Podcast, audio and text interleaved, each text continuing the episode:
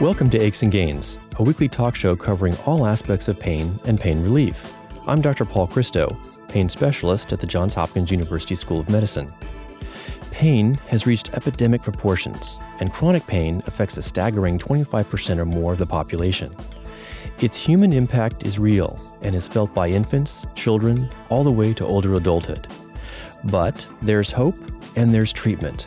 This show offers compelling stories of those who found relief and offers insight into treatments that can ease pain and human suffering. In this half hour, we're going to focus on one of the most widely used drugs in the world marijuana. The cannabis plant, also known as marijuana, has been used for many different purposes for more than 12,000 years.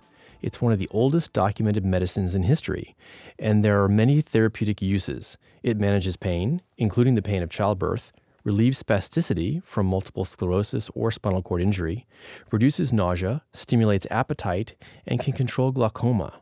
On the other hand, marijuana is also the most commonly used illegal substance in the United States and can have some harmful effects. Physicians have been prohibited from prescribing medical marijuana by the federal government since 1942 due to growing concerns over its addictive potential and side effects. Montel Williams is here today to talk about the therapeutic benefits of using medical marijuana to reduce the sharp and electrical pain that he experiences from multiple sclerosis. Johns Hopkins researcher Dr. Ryan Vandrey will then discuss the risks of marijuana use, consequences of heavy use, and new drugs in development for treating marijuana addiction. Aches and Gains is sponsored by King Pharmaceuticals, Endo Pharmaceuticals, NeurogesX, and Boston Scientific. Aches and Gains is also available live online. Follow us on Twitter at Dr. Paul Christo and like us on Facebook, Aches and Gains. To access podcasts of the show, please go to paulchristomd.com. That's paulchristomd.com. If you have questions or comments for Dr. Christo, especially for upcoming shows, please email him at achesandgains at gmail.com. That's achesandgains at gmail.com. Montel Williams is best known as host of The Montel Williams Show, a long running and nationally syndicated talk show. In 1996, he received a Daytime Emmy Award for Outstanding Talk Show Host. Montel was diagnosed with multiple sclerosis in 1999. In the following year, he created the Montel Williams MS Foundation, a nonprofit with focus on research and education. Montel uses medical marijuana to treat his severe neuropathic pain related to multiple sclerosis. He's become a vocal advocate of the therapeutic benefits of marijuana and supports efforts to pass medical marijuana laws in states, as well as calling for full legalization. Montel, welcome to Aches and Gains. Thanks for having me. Montel, what have you been working on recently? I'm working on multiple projects that are advancing medical science in a lot of different areas. I've expanded my own company and, and probably relaunch a show that is similar to a Montel Williams show, but in a completely new kind of a format within the next year. Tell us about your battle with MS and pain. I, I, I was diagnosed officially with MS in 1999 and then got a backup diagnosis in the year 2000. Unbeknownst to me, I was in the middle of what was then, I would have to say, my most serious bout with neuropathic pain. And I, my left leg became extremely weak and was weakened. I had extreme neuropathy, neuropathic pain in my lower extremity, uh, patch of it in my side, my right side. And 10 years ago, which started off as just very, very faint, every now and then burst, shock, trigeminal neuralgia has turned into fully blown trigeminal neuralgia on the right side of my face. When you strike your crazy bone, you know, we call it crazy bone because we act as if it's funny, but it's not. That hurts. yeah. And if you take that strike right there and just make that continue, that's what I go through. I get that strike, and it will reverberate for 25 to 30 minutes before it starts to calm down. And this happens to me while I'm in front of a camera from time to time, and you'll see a jolt in me, but then I have to fight it so you can't see it on my face until I get off that camera. Wow, it seems like a long time lapse between the onset of your symptoms and the time that the diagnosis was finally made? I, I'm diagnosed, probed, needled, and poked more than anybody alive for years. I went through every aspect of pain man- management that you can think of, from psychological management, went to psychiatrist, psychiatrist, psychologist, you, name it. I will tell you, I've taken it if it's a uh, opium-based uh, drug uh, for pain management it really wasn't of any help for me.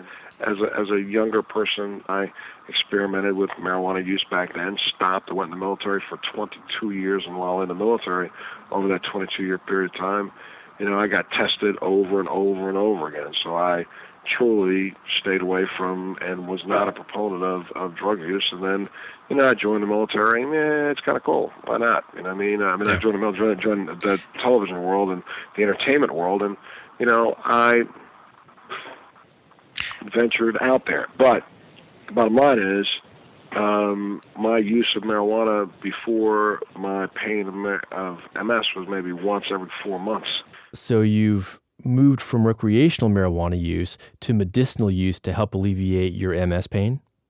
In the last, now for me, nine years in a row, it's been easier on me uh, physically. It's been easier and more made has made it more um, given me the ability to function, to work, and that is by you've been using medicinal marijuana in various forms, from edible to smoking only when I really need immediate cessation and I utilize it when I'm sleeping at night and things like that to deal with some of the symptoms that I have. And again, I think it helps you deal with the pain a little better. Though, you know, there's there's research that's confirmed the fact that the same receptors on the end of your nerve endings that pick up pain pick up tetrahydrocannabinoid and cannabidiol, which seems to be the spot that blocks your brain's ability to process the two at the same time. So it kind of gives a a non-euphoric but almost a pain buffering. So I get that, and also get a get a immediate cessation of spasticity and cramping and twitching when I'm sleeping. So if I eat at night before I go to sleep, I can kind of reduce the level of spasticity I get while I'm sleeping. So that's been my main course of action. I'm Dr. Paul Christo, and you're listening to Aches and Gains. Aches and Gains is sponsored by King Pharmaceuticals, a leading pharmaceutical company focused in specialty driven markets, including pain management, and dedicated to improving and protecting quality of life for people around the world. If you have questions or comments for Dr. Christo, especially for upcoming shows, please email him at achesandgains at gmail.com. That's achesandgains at gmail.com. And we're back. Montel, how did you first learn that marijuana might help with your pain? Believe it or not, you know, the internet is a wealth of information. And even back then, yes. I even had a doctor talk to me about the fact that, you know, that they know for a fact that there's been studies that have proven that marijuana worked on things like spasticity. I was looking for that before I was looking for pain cessation. I thought I would get the break and be able to go to sleep.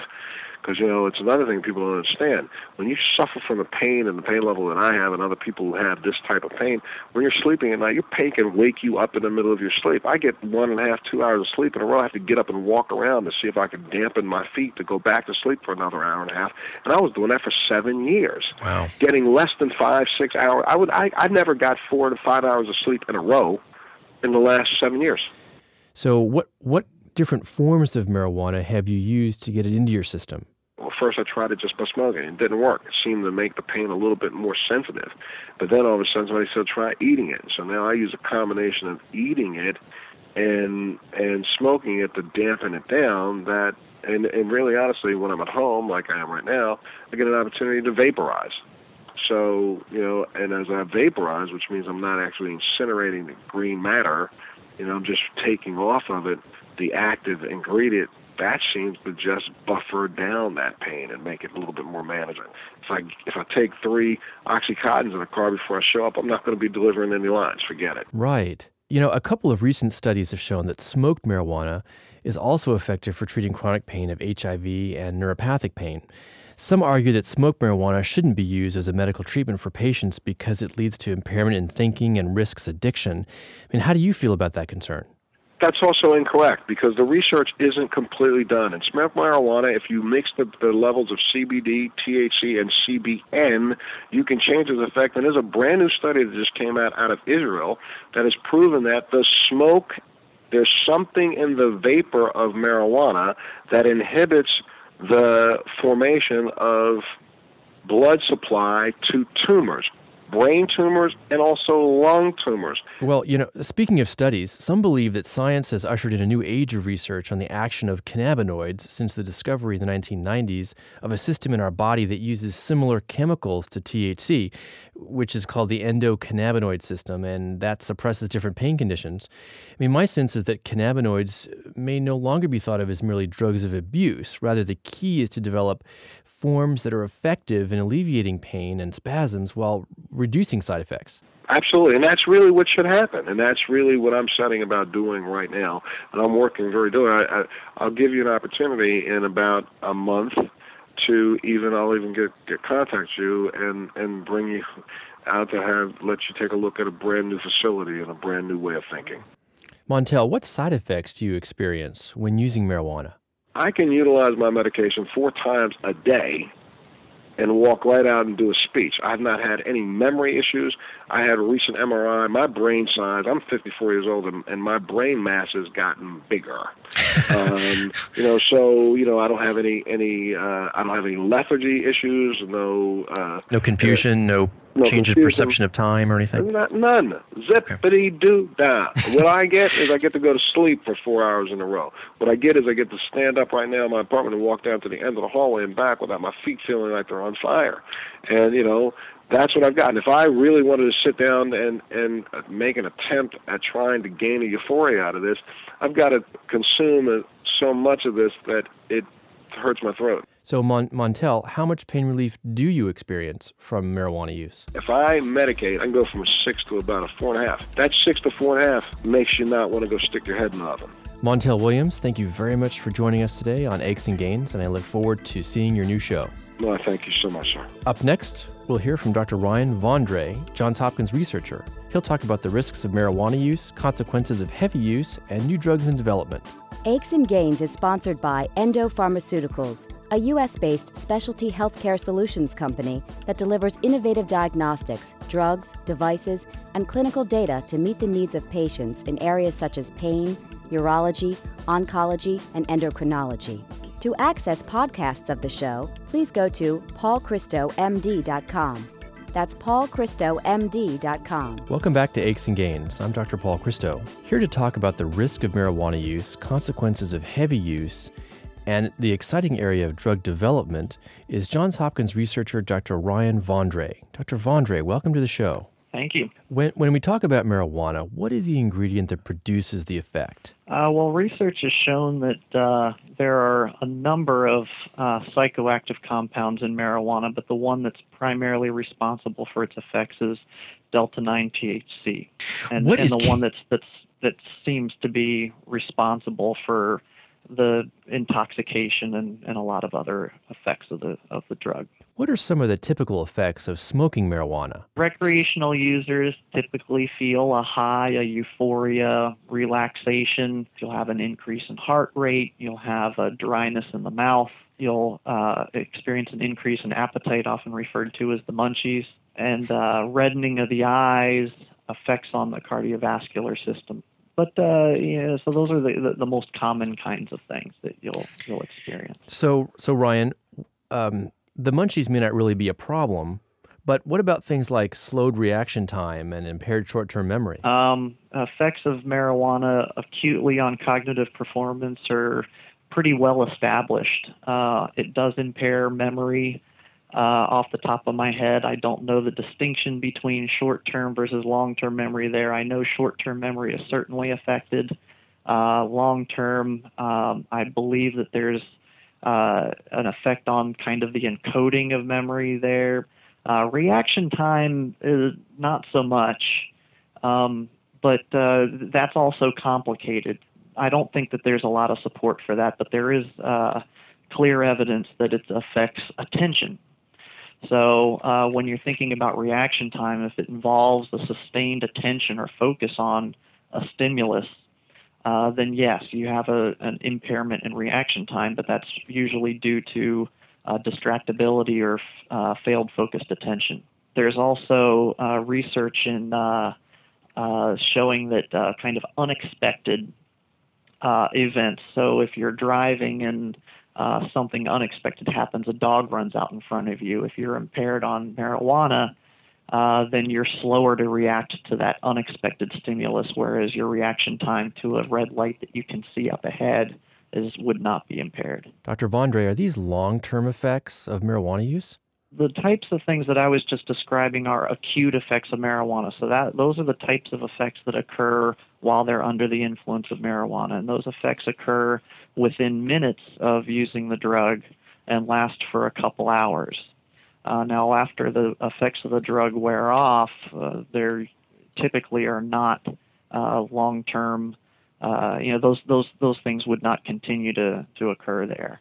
Um, when you're talking about long-term consequences, there is some evidence that there uh, is some level of impairment in, in memory function in chronic heavy marijuana users compared to controls, but there are some uh, limitations of that research there that prevent us from drawing clear conclusions on that. Thanks, Ryan. I'm Dr. Paul Christo, and you're listening to Aches and Gains. When we come back, we'll ask Dr. Vandrey about the endocannabinoids and the effect they have on our bodies. Aches and Gains is sponsored by NeurogesX, a biopharmaceutical company focused on developing and commercializing novel pain management therapies. Aches and Gains is also available live online. Follow us on Twitter at Dr. Paul Christo and like us on Facebook, Aches and Gains. Welcome back. I'm Dr. Paul Christo. We're speaking with Dr. Ryan Vandrey, Johns Hopkins researcher. Tell us about the receptors in the brain for cannabinoids, which refer to all compounds related to THC or tetrahydrocannabinol. Uh, absolutely. So the uh, uh, the human body is built uh, with an endogenous cannabinoid receptor system and that's how THC and the other cannabinoids in marijuana have their effects. So, um, so far, uh, a couple different specific uh, receptors have been identified within the, the human body. And when we're talking about THC and the intoxicating effects of marijuana, uh, the CB1 receptor, which was the first one identified, is predominant throughout the brain, and that's where THC uh, binds and attaches and exerts its effects. Okay, so in effect, there are natural chemicals in our bodies that act like cannabis. There are, are chemicals within our body that that bind and activate these same receptors. So it's a it's a natural system within our body that uh, a substance within the marijuana plant just happens to also activate. Uh, anandamide and, and 2-AG are the two most predominant endogenous cannabinoid, uh, endogenous meaning within our body um, chemical structures. My understanding is that this natural system or the endocannabinoid system produces important effects in our body. Oh yeah, absolutely. So, uh, as you might expect from the some of the effects that marijuana has, uh, these receptors are affiliated or associated with uh, things like sleep, like appetite, and memory, pain, uh, so, uh, acute administration of marijuana affects all of those things the same way that these endogenous uh, chemicals uh, help our body regulate those those aspects of functioning.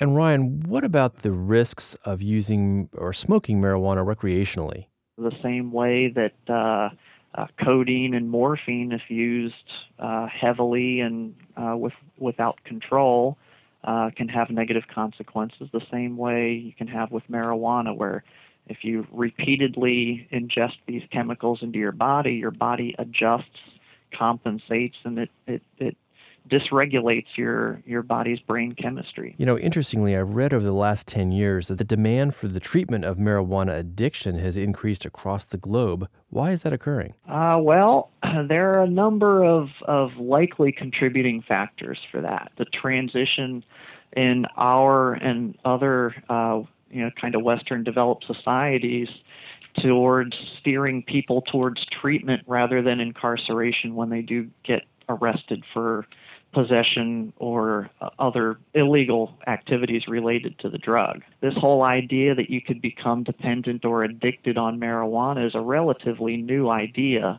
uh, but it's very real. And so treatment clinics are just now opening and being offered to help treat marijuana dependence. So uh, I think just having the availability of treatment for these people is increasing the rates of admissions. Uh, and then some other people have speculated that because marijuana potency has been increasing recently due to uh, a lot of uh, people doing careful breeding of marijuana plants, uh, that that might be a contributing factor as well. Wow, that, that's concerning. I'm Dr. Paul Christo. When we come back, we'll find out what treatments are available for marijuana addiction. Aches and Gains is sponsored by Boston Scientific, a leader in microelectric implantable technologies used to treat chronic neuropathic pain. If you have questions or comments for Dr. Christo, especially for upcoming shows, please email him at achesandgains at gmail.com. That's achesandgains at gmail.com. And we're back speaking with Dr. Ryan Vandrey. Dr. Vandrey, what options are available for the treatment of marijuana addiction? Uh, well, eh, the the standard treatment for somebody having problems with uh, with marijuana use is uh, to come in and get outpatient counseling. In terms of medications, uh, myself and other researchers are currently looking for medications that uh, might help with uh, withdrawal symptoms and help get people over the hump, but uh, to date, we really haven't established anything that's been effective in the in the clinic. Based on your work, within the next five years, do you see some innovative treatments for marijuana withdrawal symptoms? Uh, I certainly hope so. My hope is that within the next couple of years, we will see some evidence for th- that'll support broader uh, clinical use of some medications to help people uh, stop using marijuana. Dr. Vandrey, thank you very much for joining us today. Thanks for having me. Tune in next time when we explore another interesting topic on Aches and Gains. Aches and Gains is sponsored by King Pharmaceuticals, Endo Pharmaceuticals, NeurogesX, and Boston Scientific. If you have questions or comments for Dr. Christo, especially for upcoming shows, please email him at achesandgains at gmail.com. That's achesandgains at gmail.com. This is a question from Kim in Ocean City, Maryland. Are there any studies on how traditional whole food diets and lifestyles may affect the frequency of headaches and migraines? I've suffered nearly daily severe migraines going through menopause and only eliminated them once I adopted an Ayurvedic lifestyle, diet, and daily routine. Kim, to explain to everybody listening, Ayurveda is an ancient healing system from India that dates back about 5,000 years or more. It encompasses a wide range of techniques to treat illness and encourage general well being. These things include the use of herbs, yoga, acupuncture, diet, uh, massage, and breathing exercises. I'm unaware of studies on whole foods and headaches, or specifically the use of Ayurveda. However, dietary triggers only affect certain patients with migraines, and each person often has a separate set of triggers. These triggers often include things like alcohol, red wine, processed meats containing nitrites, MSG, aspartame, chocolate, and certain acidic foods. If you're avoiding processed foods by consuming whole foods, then this may contribute to the relief of your headache triggers and therefore your headaches. And here's a question from Jamie in Provo, Utah. I've been taking Lortab four times a day for four years to help with foot pain. I've seen the same doctor every two months, and I'm not having any side effects. I work part time and take care of my mother. Am I addicted to the Lortab? It has hydrocodone in it. Well, Jamie, make sure you understand the term addiction because it's really often misunderstood. The addiction is a primary neurobiological disorder with genetic and psychological and social and even environmental factors that cause its development. It's characterized by behaviors in patients like impaired control over drug use, compulsive use, continued use despite harm, and craving. If you're using the medication as directed under the guidance of a doctor and for a legitimate purpose, then the risk of addiction is low, assuming that you don't have a history of addiction. The views and opinions expressed in this radio program are solely the views of Dr. Paul Christo and do not necessarily express the views of this radio station and Johns Hopkins University School of Medicine nor an endorsement by any or all of them of any of its content. This show provides medical information, not advice. Please consult your personal physician before engaging in any course of treatment or use of any of the techniques or products discussed on this show. Discussion of particular uses of products on this show have not been approved by any of the manufacturers of such products. Aches and Gains is also available live online. Follow us on Twitter at Dr. Paul Christo and like us on Facebook, Aches and Gains. To access podcasts of the show, please go to paulchristomd.com. That's paulchristomd.com. Aches and Gains is produced by Eric Vore and Dr. Paul Christo. Ty Ford is the audio engineer, and Elsa Langford is the technical consultant and engineer. Thanks for listening. This is Aches and Gains with Dr. Paul Christo.